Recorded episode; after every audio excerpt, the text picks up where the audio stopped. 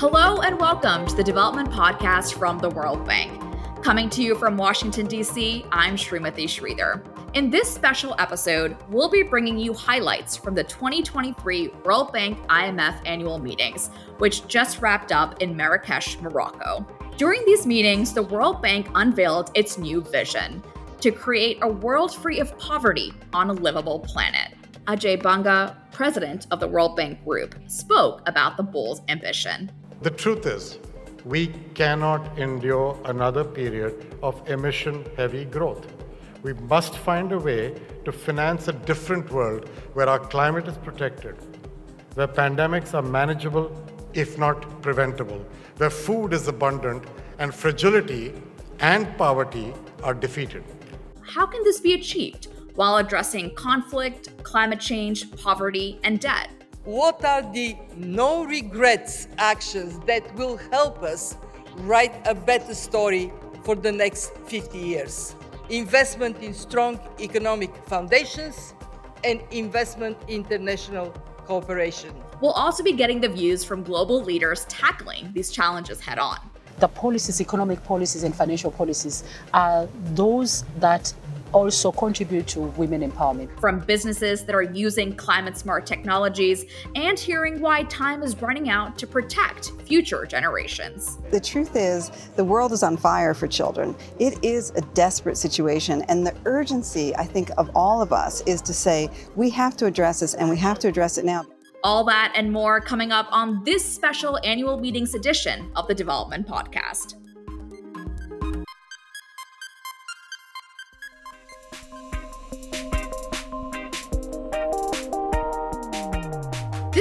Annual meetings were held against a backdrop of intertwined global challenges climate change, conflict, high debt levels. Ajay Banga, president of the World Bank Group, said the institution has a new playbook to tackle these priorities. So, our task is great. And looking across the world, it can become easy to be consumed by a sense of despair. Yet, in all corners of the globe, people are eager to go to work. They want to create with their own hands. They want a better life for their children and their grandchildren. The bank has an obligation, in fact, a duty, to match their energy with a fierce determination. We have to be the hand on their back, moving people forward. We must be an institution that exports optimism and impact. But we must change to make good on that promise and deliver on what is being demanded from us. And today there is a new vision and mission for the World Bank, and that is to create a world free of poverty on a livable planet.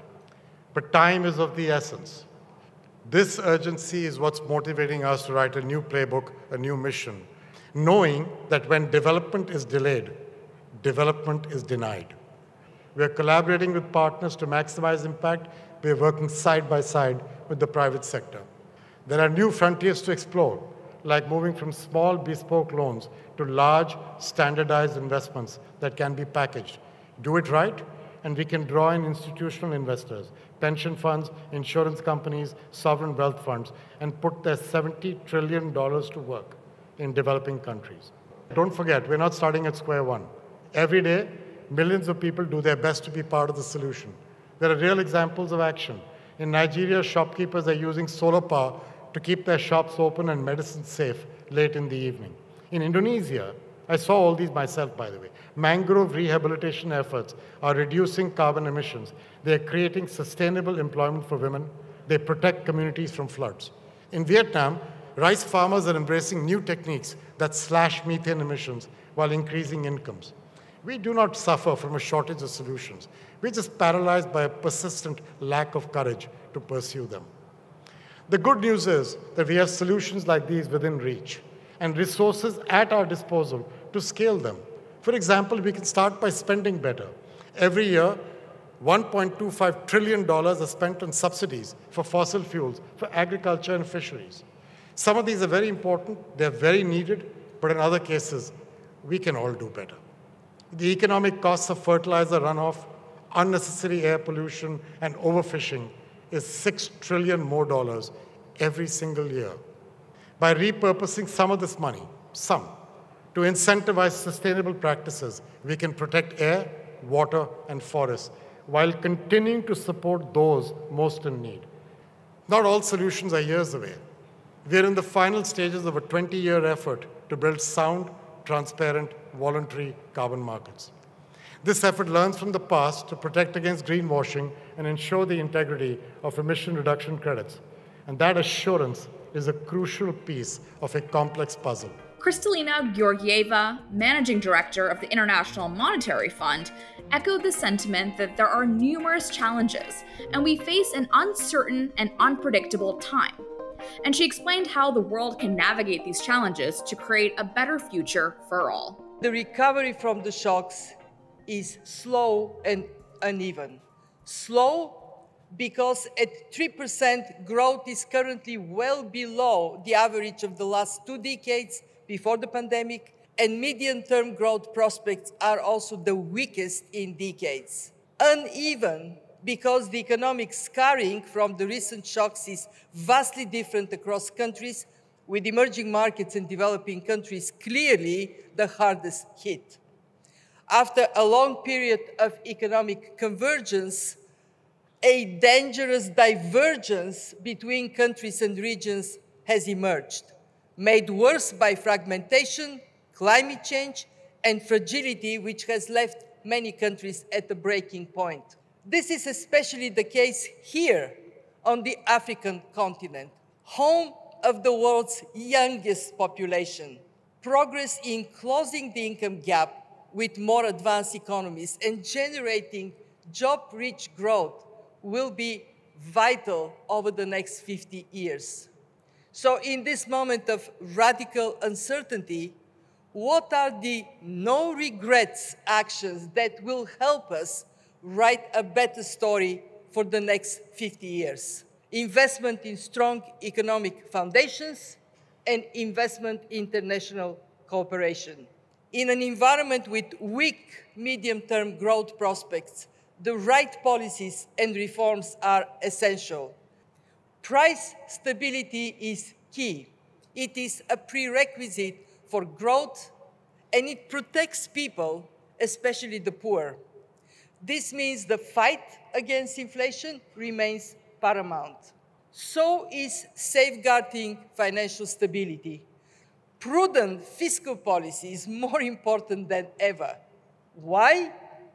because debt and deficits are well above pre pandemic levels. The time has come to restore fiscal space. This means tough decisions for governments. The right package of reforms could boost output levels by up to 8% in four years.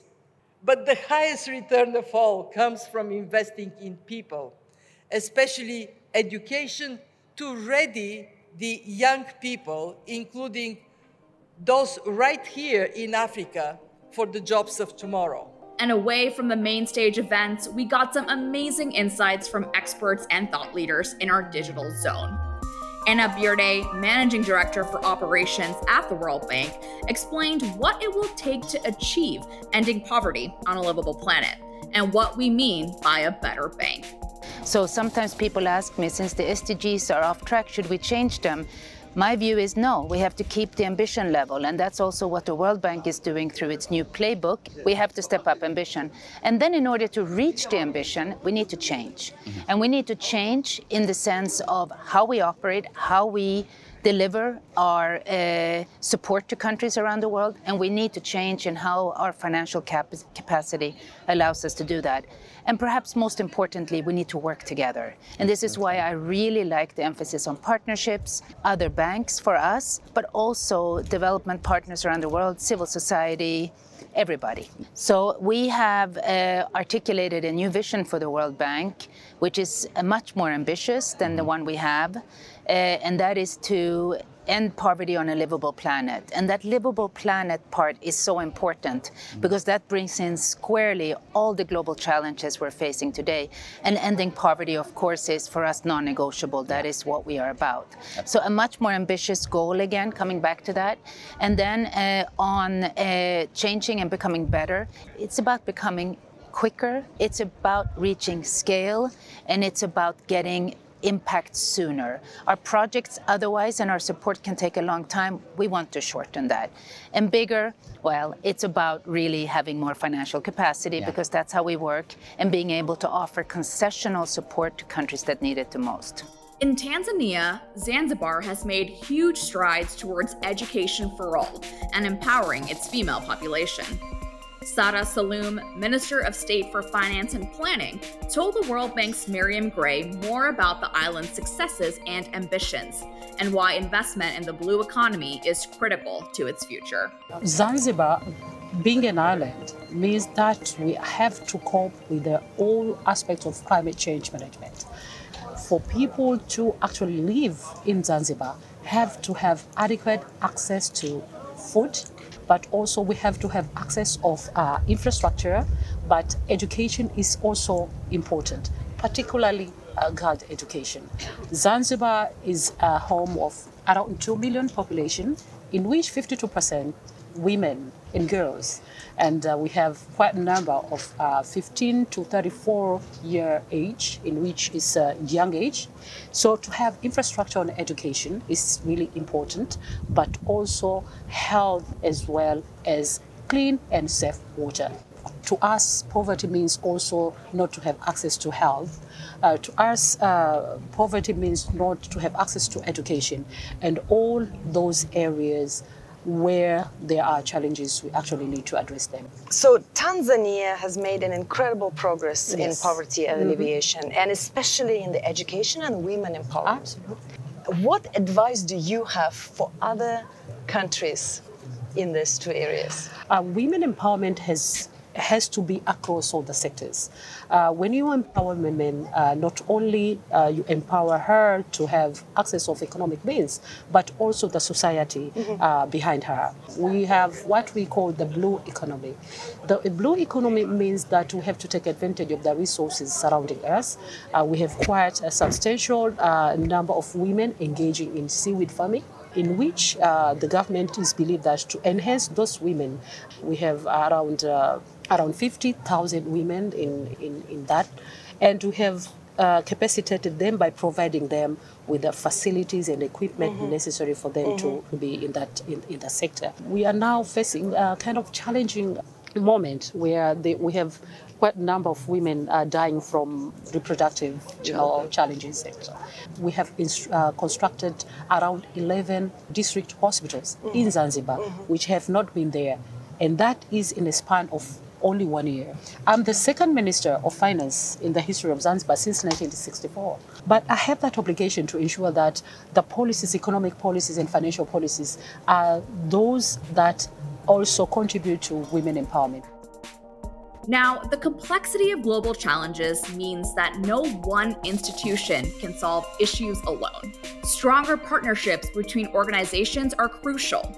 The World Bank's Senior Managing Director, Axel van Trotsenburg, spoke alongside UNICEF's Executive Director, Catherine Russell, about the importance of partnerships and of the impact of COVID 19 and climate change on children. Well, when you think about it, children really are the most vulnerable in any society. And so, what we've seen over the last few years, because of COVID, but not only because of COVID, is that the, the systems that children rely on have been so disrupted. Children are losing incredible amounts and have lost incredible amounts of education. We're estimating two thirds of 10 year olds in the world can't read a simple sentence or do a simple math computation. Millions of children didn't get their immunizations or routine immunizations, and millions of children, and this is an issue that we work on together, were pushed into poverty. And so for them, that just makes their lives so much more difficult, so much more miserable. And I think for us, for UNICEF and, and for the bank and others, we're trying to think about ways that we can help these children because everyone talks about children are the future, but really, children are the future, right? And if they're not taken care of, what kind of future do we expect for the world? Uh, the World Bank is not only about money, it is about the knowledge, it is about the development practices. we're building actually on, on, on decades of analytical work, and that helps to really understand the problems, but also helps to inform how we do better operations on this. The most important thing is what we have been raising also as a result of the COVID crisis is that extreme poverty has been increasing. We we are looking at two uh, decades where we really made huge progress in reducing extreme poverty. Mm-hmm. COVID has, has reversed this. This is dramatic if we don't act. And if we don't see this whole value chain, what, what is our future, then we're missing something. And, and so I think what we have to raise jointly, and, and you are extremely good at that at UNICEF, is the fight for children the uh, essentially the human rights, yeah. and then basically what the World Bank has to do is to say how we can be complementing it. Mm-hmm. When you mm-hmm. say, well, the World the World Bank can do, we can only do that uh, together with government, yeah. with the communities, mm-hmm. and then with other multilateral partners, so that mm-hmm. together we have at least a fighting right. chance. Yeah. Right now we are running a losing battle and it is in need for reversal. These challenges are so difficult for children, and sometimes children get lost in the mix. What we see, certainly, COVID has had a devastating impact on children. Immunizations are down, education is challenged, all the rest of it. Um, but I think, you know, we, we also know that the, the challenges of climate are real in communities. We see that every day. We know that that has a real impact on children, just as an example, because their bodies are smaller, they're more susceptible to heat. So if they were here, they would be melting as yeah. we are. It's very warm, and children don't sweat, so they don't they don't they're not able to release that. They're also more vulnerable to air pollution, right? So children in all of these categories that you raise are so so vulnerable. And I think we have to keep them at the center of our thinking, the center of our work. Partnerships are absolutely critical to that, right? Because no agency, UNICEF, I mean, I take pride in being associated with it. They're fantastic, do great work. World Bank is fantastic. But no organization in the world can handle all of these problems alone. There are just too many problems. And I, I, think that the key to the partnership question is we all bring different skills and resources to bear, but I think working together, it's the only hope we have for making a better future for children. Partnerships are key. I would mention a couple of key uh, areas is urgency, urgency to act, move beyond the rhetoric, do the real partnership. We need to act, we need to uh, break down barriers. We did that recently with pandemic preparedness with the WHO, that you can bring very operational partnerships. Can we deliver? Can we actually produce the results? And, and I think is more is needed. And finally, it will have also to involve money. And so increased commitment, whether that is together with the private sector or with the public sector. I love when he said, when Axel said that we need to bring urgency to this. And I think that that is the most important thing because the truth is the world is on fire for children. It is a desperate situation. And the urgency, I think, of all of us is to say we have to address this and we have to address it now because children are children for a short period of time. And if you lose them, right, you don't get them back. And that's the case in nutrition, education, all sorts of challenges. We need to recognize as a world that these children are in desperate need and we need to do better by them. The private sector is another crucial component when we talk about ending poverty on a livable planet. So, how can finance be sustainable? Bill Winters, the CEO of Standard Chartered Bank, gave us some insights on this and how he sees a just transition.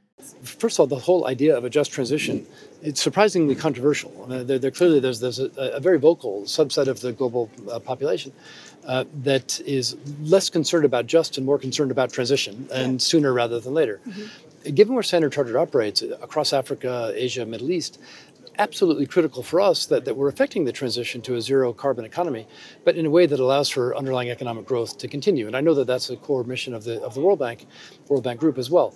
Uh, so we share that together. Uh, but there's a, there's uh, many many ways that the public and private sector are working together to get some really impactful things done. Now I'll take some of the projects that uh, that, that, we've completed, whether they're very very, very large uh, renewable power projects and in Africa or in India or, or in, in, the, in, the, Middle East, uh, where we've brought together export credit agencies, so, so public sector at a government level, at a single country level, multilateral development banks, global capital markets, together with, with perhaps banks or, or other private sector lenders, uh, into a financing package where the risk is apportioned to the person that's in the best position to actually manage that risk. Mm-hmm. The, the, political risk may be best taken on by, by insurers or, or by the World Bank Group. Uh, some of the construction risk may be best taken on by an export credit agency type lender. Uh, some of the, the capital markets or foreign exchange risk might be best taken on by a private sector lender, et cetera. And so there's many examples of, of where that public-private mm-hmm. partnership has worked.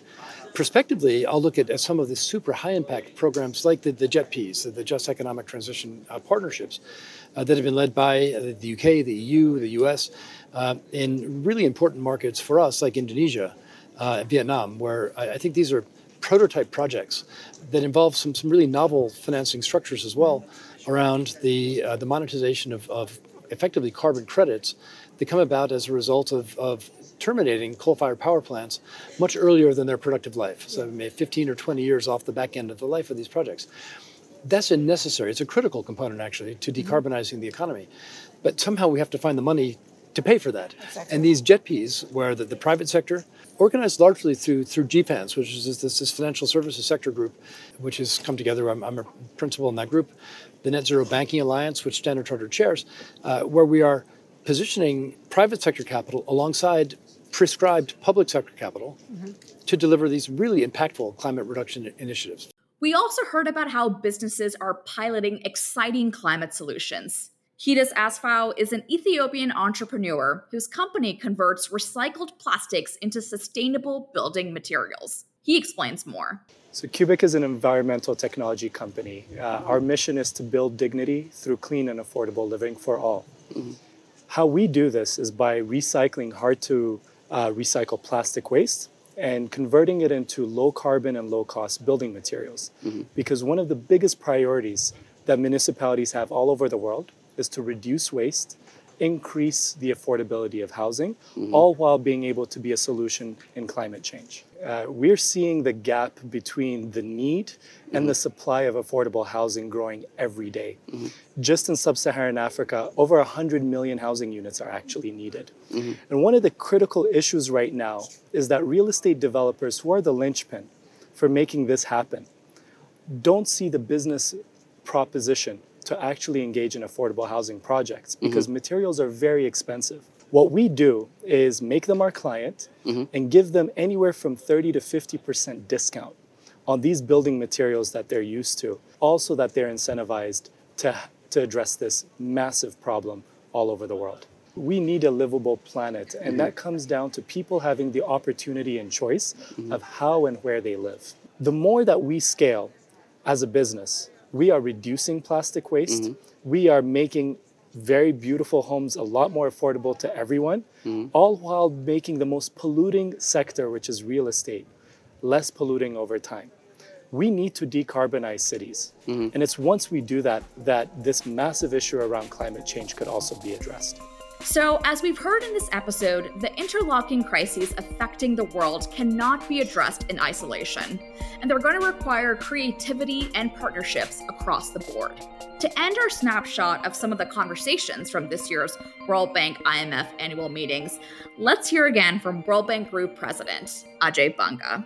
We have inherited decades of knowledge, we have benefited from the generosity of every nation, and now when we're called upon to lead, I believe we have never been better positioned to deliver the progress that is demanded of us. And on that powerful note, and what has been an unveiling of the World Bank's ambitious new vision, that's a race around this year's World Bank IMF annual meetings in Morocco. While we provided highlights of topics and conversations, there is still so much more available online, and we encourage you to check it out on World Bank Live or live.worldbank.org. As always, share your thoughts, questions, and suggestions with us. We are at the Development Podcast at worldbank.org. We also have a survey which you can find wherever you listen to podcasts from. And listen out for a very special episode next month where we'll be bringing you the first in a series about ending poverty on a livable planet. If you have any thoughts on that, we'd love to hear from you. Thanks so much for joining us, and until next time, goodbye.